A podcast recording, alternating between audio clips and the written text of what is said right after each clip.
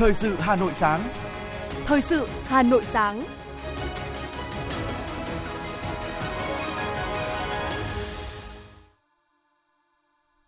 Ngọc Bách và Minh Phương xin được đồng hành cùng quý thính giả trong 30 phút của chương trình Thời sự sáng nay, thứ năm ngày 27 tháng 10.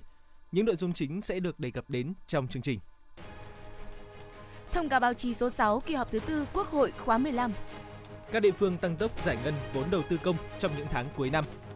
Hà Nội yêu cầu 10 quận huyện cung cấp tài liệu chuyến bay giải cứu. Trong phần tin thế giới, Nga tập trận tấn công hạt nhân trả đũa, đích thân Tổng thống Putin giám sát. Lạm phát của Australia chạm mốc 7,3%, cao nhất trong 32 năm. Sau đây là nội dung chi tiết. Thưa quý vị và các bạn, thứ tư ngày 26 tháng 10 năm 2022, kỳ họp thứ tư Quốc hội khóa 15 bước vào ngày làm việc thứ 6 tại nhà Quốc hội, thủ đô Hà Nội dưới sự chủ trì của Chủ tịch Quốc hội Vương Đình Huệ.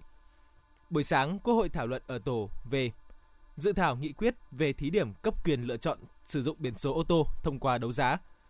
Dự thảo nghị quyết về thí điểm một số cơ chế, chính sách đặc thù phát triển thành phố Buôn Ma Thuột, tỉnh Đắk Lắk. Buổi chiều, Quốc hội nghe Bộ trưởng Bộ Quốc phòng Phan Văn Giang thưa ủy quyền của Thủ tướng Chính phủ trình bày tờ trình dự án luật phòng thủ dân sự. Chủ nhiệm Ủy ban Quốc phòng và An ninh của Quốc hội Lê Tấn Tới trình bày báo cáo thẩm tra dự án luật phòng thủ dân sự. Chủ nhiệm Ủy ban xã hội của Quốc hội Nguyễn Thúy Anh trình bày báo cáo giải trình, tiếp thu, chỉnh lý dự thảo luật phòng chống bạo lực gia đình sửa đổi. Sau đó, Quốc hội thảo luận ở hội trường về một số nội dung còn ý kiến khác nhau của dự án luật phòng chống bạo lực gia đình sửa đổi. Phó Chủ tịch Thường trực Quốc hội Trần Thanh Mẫn điều hành phiên họp.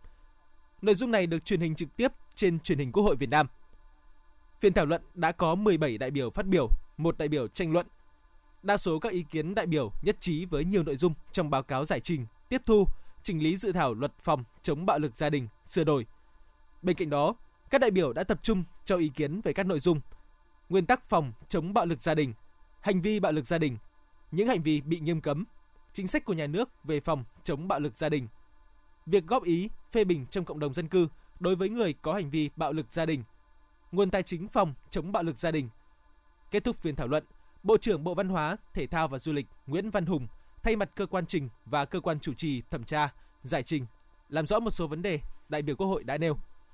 Ngày hôm nay, Quốc hội thảo luận ở hội trường về kết quả thực hiện kế hoạch phát triển kinh tế xã hội năm 2022, dự kiến kế hoạch phát triển kinh tế xã hội năm 2023, tình hình thực hiện ngân sách nhà nước năm 2022, dự toán ngân sách nhà nước, kế hoạch đầu tư công vốn ngân sách nhà nước, phương án phân bổ ngân sách trung ương năm 2023.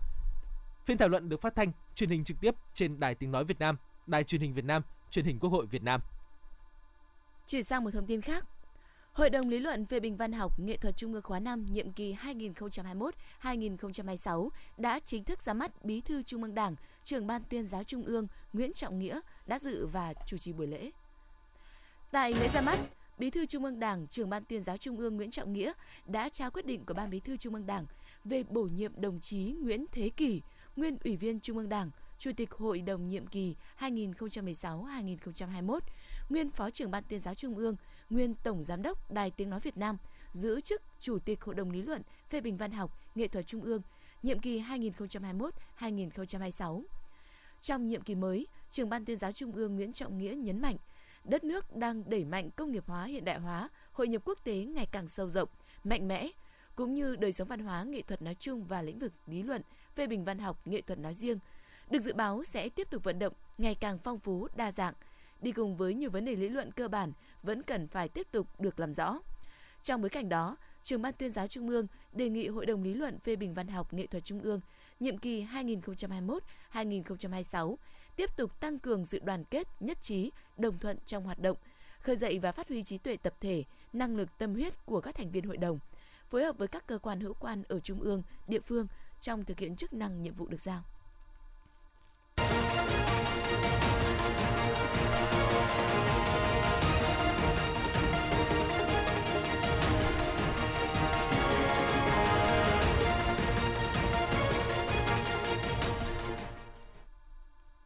Chương trình xin được tiếp nối với một số thông tin kinh tế. Phó Thủ tướng Vũ Đức Đam, Tổ trưởng Tổ công tác số 3, kiểm tra, đôn đốc, tháo gỡ khó khăn, vướng mắc, đẩy mạnh giải ngân vốn đầu tư công năm 2022, đã làm việc với một số bộ, ngành, cơ quan trung ương, địa phương về tiến độ giải ngân vốn đầu tư công năm 2022. Đại diện các bộ ngành, cơ quan trung ương, địa phương cho biết sẽ tăng tốc giải ngân vốn đầu tư công trong những tháng cuối năm và báo cáo một số vướng mắc khó khăn đang gặp phải. Kết luận cuộc họp, Phó Thủ tướng Vũ Đức Đam yêu cầu các bộ, ngành, cơ quan trung ương, địa phương quán triệt tinh thần chỉ đạo của Thủ tướng Chính phủ là nỗ lực hết sức tháo gỡ đến cùng, không để tình trạng có tiền mà không tiêu được. Đồng thời, những dự án không giải ngân được thì khẩn trương làm thủ tục để hoàn trả lại vốn đã phân bổ về ngân sách. Đặc biệt, các bộ ngành phối hợp chặt chẽ để xử lý những khó khăn, vướng mắc mang tính đặc thù trong lĩnh vực khoa học, văn hóa, trong các lĩnh vực dự án đầu tư xây dựng cơ bản. Qua các ý kiến tại cuộc họp, Phó Thủ tướng yêu cầu các bộ, ngành, cơ quan trung ương, địa phương nghiên cứu, chuẩn bị và thực hiện các dự án đầu tư công với chất lượng tiêu chuẩn cao nhất. Khai thác tiềm năng thế mạnh của từng địa phương để phát triển sản xuất chăn nuôi toàn diện, hiệu quả bền vững, tạo việc làm, nâng cao thu nhập cho người dân, phát triển kinh tế khu vực nông thôn, đồng thời bảo vệ môi trường sinh thái, bảo đảm an toàn dịch bệnh gia súc, gia cầm và an toàn thực phẩm cho người là nội dung kế hoạch số 275 của Ủy ban nhân dân thành phố Hà Nội về hành động thực hiện chiến lược phát triển chăn nuôi giai đoạn 2022-2030, tầm nhìn đến 2045 trên địa bàn thành phố Hà Nội. Kế hoạch xác định rõ thành phố sẽ phát triển chăn nuôi giai đoạn 2022-2030, tầm nhìn 2045, đạt mục tiêu về công nghiệp hóa, hiện đại hóa, phát triển bền vững và nâng cao sức cạnh tranh của ngành chăn nuôi. Đồng thời khuyến khích chăn nuôi hữu cơ, chăn nuôi truyền thống theo hướng sản xuất hàng hóa chất lượng cao, an toàn.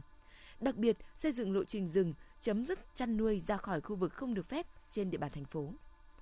Cách đây gần chục năm, các căn hộ chung cư hầu hết đều có diện tích lớn trên 100 m2. Tuy nhiên để phù hợp với túi tiền, các dự án sau này đã có nhiều diện tích linh hoạt hơn. Mặc dù vậy, gần đây, trào lưu tìm kiếm các căn hộ lớn, thoáng đãng bỗng nhiên quay trở lại. Điều này được lý giải là do những người có điều kiện kinh tế bắt đầu quan tâm tới không gian sống thuận tiện tại chung cư với diện tích lớn, nhất là sau dịch bệnh Covid-19. Thiếu hụt nguồn cung căn hộ chung cư trong các quận trung tâm của Hà Nội đã kéo dài hơn 2 năm nay vì nhiều nguyên nhân như quỹ đất hạn hẹp, dịch bệnh làm gián đoạn công tác thi công, bán hàng. Cung ít, cầu nhiều khiến phân khúc căn hộ giá cao vẫn có tỷ lệ hấp thụ tốt. Trong khi nguồn cung các căn hộ có diện tích lớn từ 100 đến 200 m2 cho một căn hộ chưa kịp đáp ứng nhu cầu, khiến nhiều khách hàng đã phải lựa chọn phương án mua liền 2, 3 căn hộ để đập thông. Tuy nhiên việc này có thể làm thay đổi, ảnh hưởng đến kết cấu kỹ thuật của công trình, hơn nữa sẽ tốn thêm thời gian, chi phí để sửa sang, thiết kế lại không gian cho phù hợp.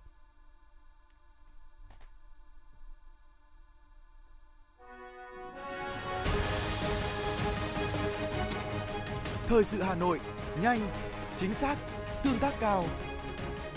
Thời sự Hà Nội, nhanh, chính xác, tương tác cao.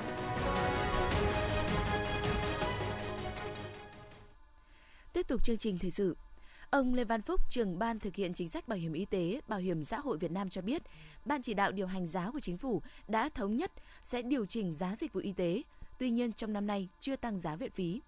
Theo ông Phúc, Bộ Y tế đang tính toán việc điều chỉnh giá dịch vụ y tế, trong đó có việc xây dựng lại định mức kinh tế kỹ thuật và xác định lại định mức này.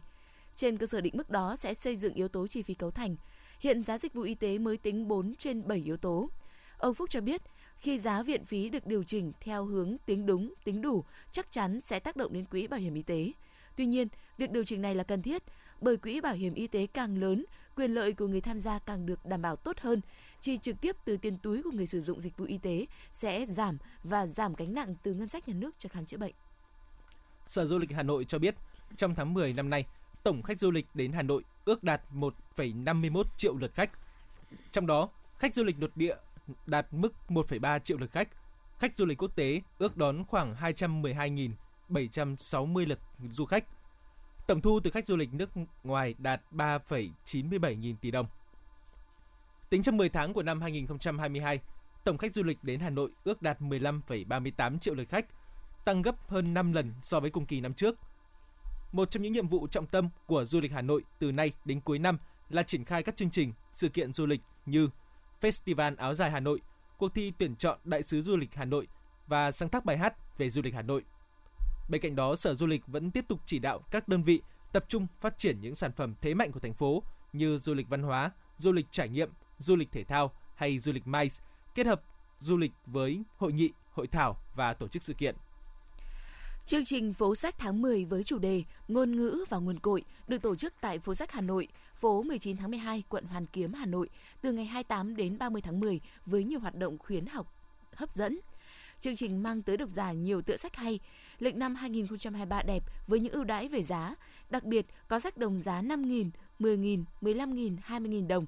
Một phần không gian chung tại sự kiện sẽ giới thiệu nhiều sản phẩm mang đậm văn hóa Việt như áo dài, đồ mây che đan, trà, cà phê. Ngoài ra có nhiều hoạt động được tổ chức tại phố sách Hà Nội dịp này như triển lãm tranh thiền, chơi trống hung drum, vẽ ký họa, thổi bóng khổng lồ, các trò chơi đuổi hình bắt chữ, phi tiêu trúng thưởng, tam sao thất bản, ném bóng vào cốc, nhìn cử chỉ đoán chữ, chiếc ghế âm nhạc, giải đố, vân vân. Đặc biệt xuyên suốt phố sách tháng 10 là hai hoạt động chung tay vì cộng đồng, là triển lãm tranh thiền, chánh niệm trong từng chữ om của nhà trị liệu tâm lý, huấn luyện viên yoga Võ Thị Minh Huệ. Trong đó có bán tranh gây quỹ, sát Nam Form, khu vườn cho trẻ đặc biệt và hoạt động quyên góp sách ủng hộ Thư viện tiếng Việt cho thanh thiếu nhi gốc Việt tại thành phố Bắc Linh, Đức. Thưa quý vị và các bạn, với bàn tay tài hoa và khéo léo, người dân xã Thanh Thủy, huyện Thanh Oai đã phát triển nhiều nghề thủ công truyền thống. Trong đó tiêu biểu là nghề điêu khắc làng Dư Dụ. Những người thợ tạc tượng của Dư Dụ có mặt ở khắp mọi miền đất nước bằng cái tâm của mình với nghề đã tạo ra những sản phẩm tượng gỗ độc nhất vô nhị cả về kích thước lẫn độ tinh xảo, vừa giúp phát triển kinh tế gia đình, vừa góp phần lưu giữ những tinh hoa của một làng nghề truyền thống đã có hàng trăm năm tuổi. Là một địa chỉ lưu giữ tinh hoa của nghệ thuật điêu khắc, đặc biệt là điêu khắc tượng, những sản phẩm của làng Dư Dụ, xã Thanh Thùy, huyện Thanh Oai đã có mặt ở khắp mọi miền đất nước và vượt qua biên giới sang Trung Quốc, các nước Đông Nam Á, chinh phục những khách hàng khó tính nhất. Từ những mảnh gỗ thô kệch bình thường, khi đặt vào bàn tay người thợ Dư Dụ đã trở thành những tác phẩm nghệ thuật tinh xảo. Nghệ nhân Nguyễn Văn Hợp, làng Dư Dụ, xã Thanh Thủy, huyện Thanh Oai chia sẻ. Để làm một cái tượng đẹp thì nó cũng phụ thuộc vào nhiều những yếu tố. Cái thứ nhất là thời gian xong rồi là cái năng khiếu, thế rồi cái đam mê thì nó trở thành một cái người người thợ dần dần mà nó có cái tay nghề nó cao dần lên. Nó cao dần lên thì là đến lúc thể hiện vào cái cái tượng thì người ta sẽ nhận biết được nhận biết được những cái gì là cái đẹp, những cái gì là những cái chưa được. Dù trời nắng hay mưa, dẫu là cái lạnh của mùa đông hay là cái nóng bức giữa trưa hè, thì người thợ điêu khắc làng dư dụ vẫn thoăn thoát tay đục, làm ra những sản phẩm để trưng bày, trang trí cho không gian, nội thất hay những bức tượng bề thế ở những ngôi chùa từ bắc vào nam.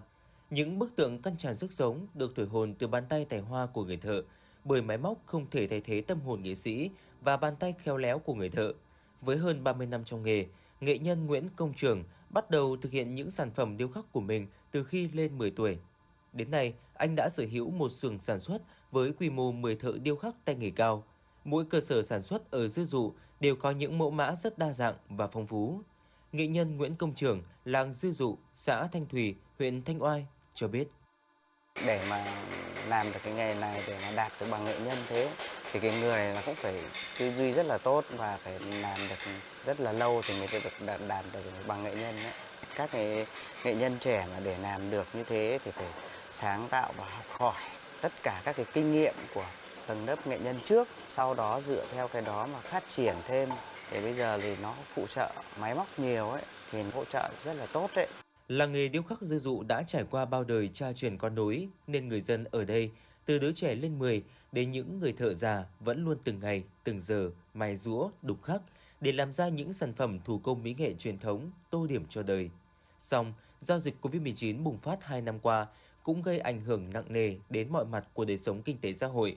Cùng với các ngành nghề khác, những người thợ làm nghề truyền thống, trong đó có nghề điêu khắc dư dụ, cũng phải gánh chịu nhiều thiệt hại. Cùng với việc triển khai nghiêm túc, bài bản, hiệu quả các chính sách hỗ trợ để làng nghề truyền thống sớm phục hồi phát triển, Đảng ủy chính quyền xã Thanh Thùy đã chủ động ra soát, lắng nghe tâm tư, nguyện vọng của những hộ gia đình làm nghề ở làng để tổng hợp ý kiến, từ đó tiếp tục đề xuất huyện, thành phố Hà Nội có thêm các chính sách đặc thù hỗ trợ làng nghề phát triển tương xứng với tiềm năng và lợi thế.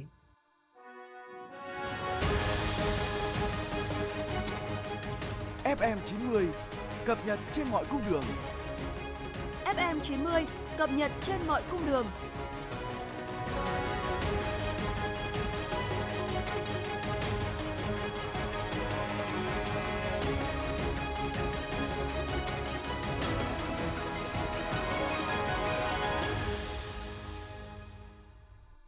Tiếp tục chương trình, Phó Giám đốc Sở Y tế Hà Nội Trần Văn Trung đã ký công văn khẩn đề nghị 10 quận huyện cung cấp tài liệu phục vụ công tác điều tra vụ chuyến bay giải cứu.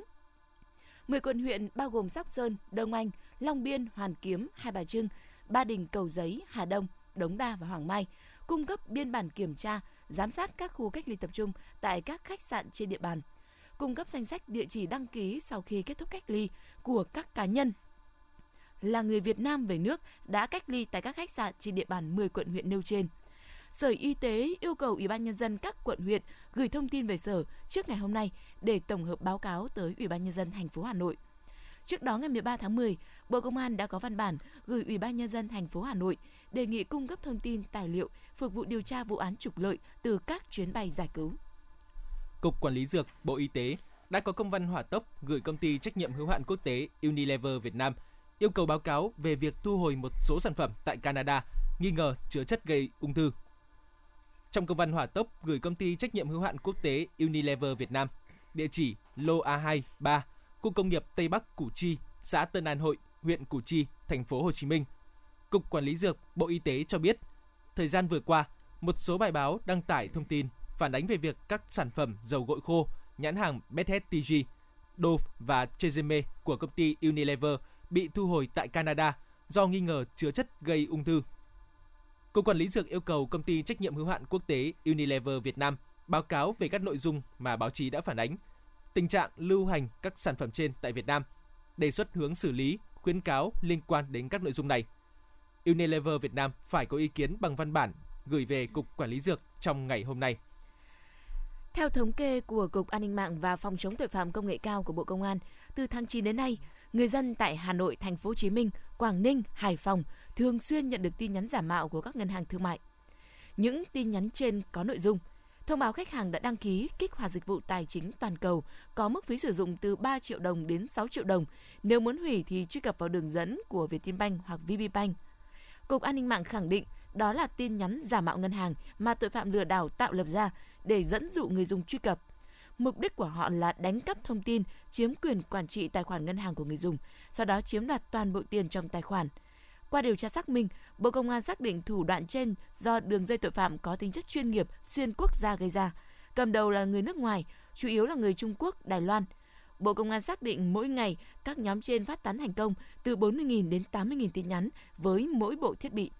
Các thiết bị này có thể tùy chỉnh giả mạo đầu số tin nhắn của bất kỳ cơ quan tổ chức cá nhân nào. Lực lượng công an các địa phương đã phá 7 vụ án, bắt 10 người liên quan tại Hà Nội, Thành phố Hồ Chí Minh, Quảng Ngãi, Đồng Nai. Tăng vật thu giữ là 16 bộ thiết bị giả trạm BTS. Cơ quan công an khuyến cáo người dân cần nâng cao cảnh giác, tuyệt đối không truy cập các đường link, tên miền lạ được gửi đến email, điện thoại. Mọi người không cung cấp mã OTP, mã xác nhận cho bất kỳ ai, kể cả người tự xưng là nhân viên ngân hàng để tránh sập bẫy lừa đảo. Lãnh đạo Ủy ban nhân dân quận Đống Đa cho biết, quận đang xin ý kiến các cơ quan liên quan để hoàn thiện phương án triển khai dự án chỉnh trang tuyến phố Nguyễn Chí Thanh. Về việc chỉnh trang cây xanh, quận Đống Đa đề nghị các cơ quan của thành phố Hà Nội cho phép di chuyển khoảng 80 cây hoa sữa ở phố Nguyễn Chí Thanh, thay thế bằng các cây khác phù hợp hơn nhằm hạn chế mùi hương quá nồng. Theo đó, quận Đống Đa đề xuất di chuyển cây hoa sữa và trồng thay thế vào là cây hoa ban.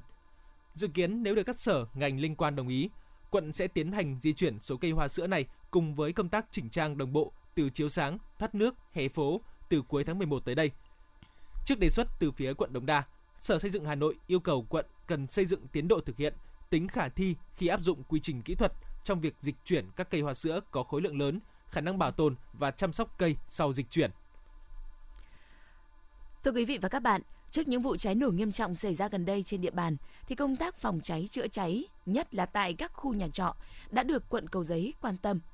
Hiện nay, phần lớn là các nhà trọ bình dân không đảm bảo an toàn về phòng cháy chữa cháy. Vì vậy, Công an quận Cầu Giấy yêu cầu lực lượng cảnh sát tại các phường tăng cường công tác tuyên truyền, tập huấn phòng cháy chữa cháy cho đối tượng là các chủ nhà trọ, các đơn vị có nguy cơ cháy nổ cao để nâng cao công tác phòng cháy chữa cháy theo phương châm 4 tại chỗ. Khu nhà trọ của ông Nguyễn Duy Xuyên, số 137, ngõ 255, phố Yên Hòa, phường Yên Hòa, quận Cầu Giấy, có hai dãy nhà trọ 4 tầng, 24 phòng, hiện đang là nơi sinh sống của hơn 30 người đang sống làm việc và học tập trên địa bàn quận. Với vị trí nằm sâu trong ngõ xe cứu hỏa rất khó tiếp cận hiện trường, lối cầu thang nhỏ hẹp, hệ thống ban công, lối đi được hàn kín bằng sắt thép kiên cố để chống trộm. Chỉ một chút bất cẩn trong sử dụng điện và các thiết bị đun nấu của người thuê trọ cũng sẽ xảy ra một vụ cháy nổ gây hậu quả nghiêm trọng. Anh Lưu Văn Tuấn, người thuê trọ tại tỉnh Vĩnh Phúc, chia sẻ.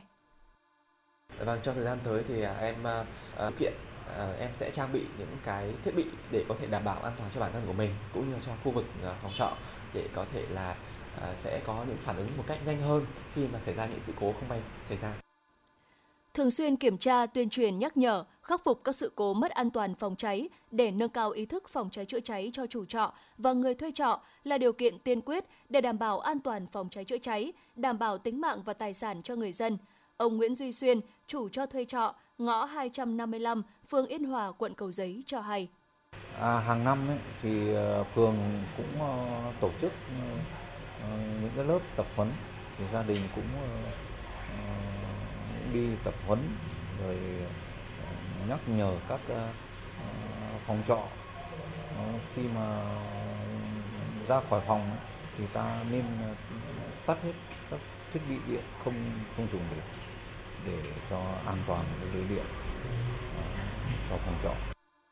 Trên địa bàn phường Yên Hòa hiện nay có trên 115 hộ kinh doanh phòng trọ. Để đảm bảo an toàn phòng chống cháy nổ, quận Cầu Giấy và phường Yên Hòa cũng đã thường xuyên tổ chức các buổi tuyên truyền tập huấn cho đối tượng chủ thuê trọ và các đơn vị kinh doanh tiềm ẩn nguy cơ cháy nổ cao. Ông Nguyễn Lâm Tùng, Ban Chỉ huy Phòng cháy chữa cháy phường Yên Hòa, quận Cầu Giấy cho biết. Đối với ờ, cái loại hình thuê trọ này thì ờ, phường cũng đã chỉ đạo công an phường, lãnh đạo đảng ủy chính quyền phường cũng đã chỉ đạo công an phường rồi là chỉ đạo các đồng chí cảnh sát khu vực là thường xuyên là ờ, vào nhà các cái chủ nhà cho thuê trọ để Ờ, thứ nhất là gì? thứ nhất là kiểm tra, thứ hai nữa là nhắc nhở và thứ ba nữa là vận động người ta trang bị đầy đủ các phương tiện về phòng cháy cháy để đảm bảo công tác phòng cháy cháy trên địa bàn phường để các nhà trọ. Qua các buổi tập huấn tuyên truyền phòng cháy chữa cháy do phường và quận tổ chức, thì chủ cho thuê trọ cũng đã có ý thức mua các thiết bị chữa cháy, thường xuyên kiểm tra an toàn hệ thống điện để kịp thời khắc phục sự cố, giảm thiểu nguy cơ cháy nổ. Đại tá Nguyễn Trường Sơn, Phó trưởng Công an quận Cầu Giấy yêu cầu. Ờ, trong thời gian vừa qua thì chúng tôi cũng chỉ dừng lại cái việc là giao cho cảnh sát hướng dẫn cho cảnh sát khu vực. Các cái biện pháp phòng cháy cháy đối với các khu nhà trọ khu dân cư để đến để vận động người dân. Bởi vì cảnh sát khu vực là người đến từng gia đình từng hộ ra soát cái các cái công việc khác thì có công tác phòng cháy cháy. Cho nên chỉ dừng lại ở cái việc tuyên truyền vận động hướng dẫn người ta. Chứ thực tế để phạt được những cái đối tượng này rất khó. Đặc biệt là phạt cái người thuê trọ thì có thể giờ giấc nó không ổn định thứ hai là cái người có nhà cho thuê thì có khi ở đâu người ta không ở đấy thế và chỉ giao khoán cho một người người ta quản lý việc đấy cho nên cái việc mà xử lý vi phạm hành chính trong lĩnh vực phòng cháy cháy đối với các chủ nhà trọ này sẽ là hiện nay thì tôi vẫn chưa xử lý được nhiều. Đối với các khu nhà trọ, do không được chủ thuê trọ quan tâm đầu tư đúng mức, người thuê trọ mang tâm lý chủ quan thì chỉ một sơ suất nhỏ cũng dễ dẫn đến vụ cháy lớn. Ngoài nhiệm vụ chuyên trách của lực lượng cảnh sát phòng cháy chữa cháy, chính quyền các địa phương cũng cần tiến hành ra soát, phân loại các khu nhà trọ có nguy cơ cháy nổ cao để có biện pháp tăng cường tuyên truyền an toàn phòng cháy chữa cháy, xử lý khắc phục sự cố, Đồng thời, tại các phường cũng cần chủ động các phương án phòng cháy chữa cháy theo phương châm 4 tại chỗ để nhanh chóng kịp thời ứng phó khi có tình huống xảy ra, giảm thiểu thiệt hại về người và tài sản cho nhân dân.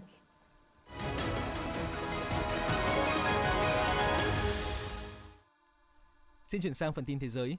Tổng thống Nga Vladimir Putin vừa giám sát hoạt động tập trận có màn tấn công hạt nhân trả đũa.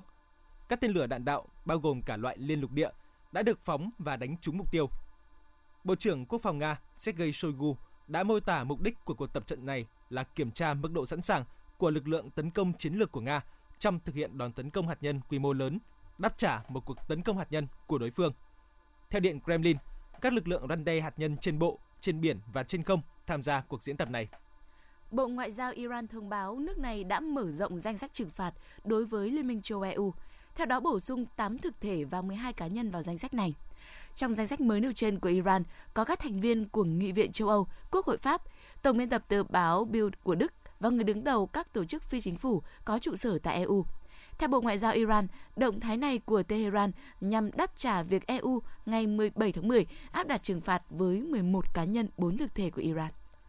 Tại hội nghị về tái thiết Ukraine diễn ra vào ngày 24-25 tháng 10 được tổ chức ở Đức, đại diện các nước công nghiệp phát triển và lãnh đạo Liên minh châu Âu đã đưa ra những định hướng chính cho kế hoạch phục hồi và tái thiết Ukraine, hay còn gọi lại kế hoạch Marshall mới cho Ukraine. Theo ước tính của Ngân hàng Thế giới, Ukraine sẽ cần tổng cộng khoảng 350 tỷ euro để có thể phục hồi và tái thiết đất nước. Con số này tương đương với 1,5 lần tổng sản phẩm quốc nội GDP hàng năm của Ukraine.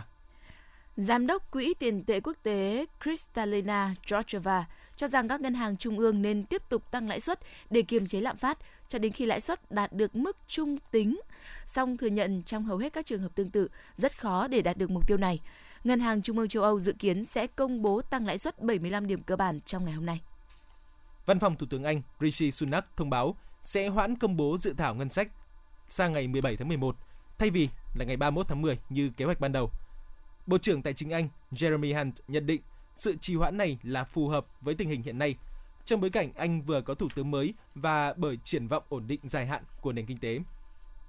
Lạm phát hàng năm của Australia trong quý 3 năm 2022 đã tăng lên 7,3%, mức cao nhất kể từ năm 1990, cho thấy cuộc khủng hoảng chi phí sinh hoạt tại quốc gia lớn nhất châu Đại Dương đang ngày càng trở nên trầm trọng hơn. Dữ liệu do cơ quan thống kê Australia vừa công bố nêu rõ giá các mặt hàng tiêu dùng thiết yếu và giá năng lượng tăng vọt là nguyên nhân chính đẩy chỉ số giá tiêu dùng CPI lên nấc thang mới trong quý vừa qua.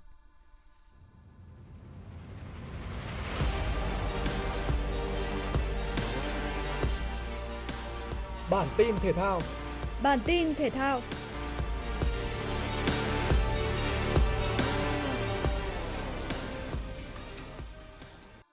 Liên đoàn bóng đá châu Á đã quyết định đổi tên giải U19 châu Á thành U20 châu Á từ năm 2023 sau ảnh hưởng của dịch COVID-19. Giải sẽ diễn ra ở Uzbekistan từ ngày 1 đến 18 tháng 3. 16 đội bóng sẽ được chia thành 4 bảng. Các đội cùng nhóm hạt giống sẽ không nằm chung bảng. U20 Việt Nam nằm ở nhóm 3 cùng với Jordani, Trung Quốc và Iraq. Với việc nằm ở nhóm 3, U20 Việt Nam có nguy cơ gặp những đối thủ mạnh như Hàn Quốc, Nhật Bản hay Iran ngay ở vòng bảng. U20 châu Á 2023 sẽ đóng vai trò là vòng loại cho vòng chung kết U20 World Cup 2023. Giải chọn 4 đội có thành tích tốt nhất cùng chủ nhà U20 Indonesia vào vòng chung kết. Nếu Indonesia vào bán kết U20 châu Á, suất còn lại được trao cho một đội thua ở tứ kết. World Cup 2022 chỉ còn chưa đầy một tháng nữa sẽ khởi tranh và lúc này các đội tuyển đều đã gửi danh sách sơ bộ các cầu thủ sẽ tham dự World Cup tới FIFA. Ngoài những cái tên quen thuộc đã tham dự kỳ Euro cách đây một năm, thì bản danh sách dự kiến gồm 44 cầu thủ của đội tuyển Đức xuất hiện nhiều gương mặt mới. Đáng chú ý là tiền đạo trẻ đang đạt phong độ cao của Dortmund, Josefa Bokoko. Bên cạnh đó, người hùng ở trận chung kết World Cup 2014 là Mario Götze cũng góp mặt nhờ màn trình diễn ấn tượng trong màu áo Frankfurt kể từ đầu mùa. Bayern Munich là đội bóng góp nhiều cầu thủ nhất trong bản danh sách này với tổng cộng 7 cái tên. Với đội tuyển Bồ Đào Nha, danh sách dự kiến có 55 cầu thủ được huấn luyện viên Fernando Santos lựa chọn.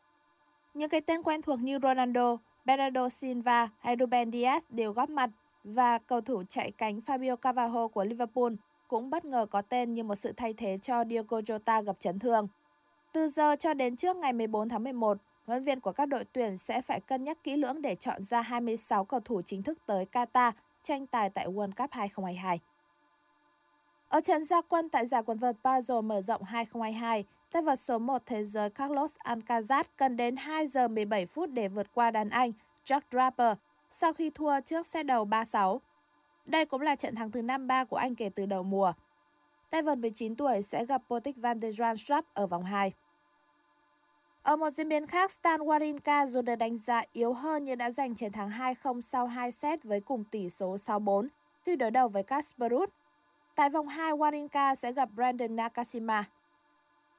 Một tay vợt khác cũng đã ghi tên mình vào vòng 2 đó là Andy Murray. Tay vợt người Anh trải qua trận đấu khó khăn trước Roman Safiulin và ngược dòng thành công với các tỷ số 6-7, 6-3 và 6-4. Dự báo thời tiết hôm nay 27 tháng 10. Khu vực trung tâm thành phố Hà Nội, sáng sớm có sương mù nhẹ, trưa chiều trời nắng, cao nhất 30 độ. Đêm không mưa, thấp nhất 22 độ. Quý vị và các bạn vừa lắng nghe chương trình thời sự của Đài Phát thanh Truyền hình Hà Nội. Chỉ đạo nội dung Nguyễn Kim Khiêm, chỉ đạo sản xuất Nguyễn Tiến Dũng, tổ chức sản xuất Trà My, đạo diễn Kim Oanh, phát thanh viên Minh Phương Ngọc Bách cùng kỹ thuật viên Quang Ngọc thực hiện. Hẹn gặp lại quý vị trong chương trình thời sự lúc 11 giờ.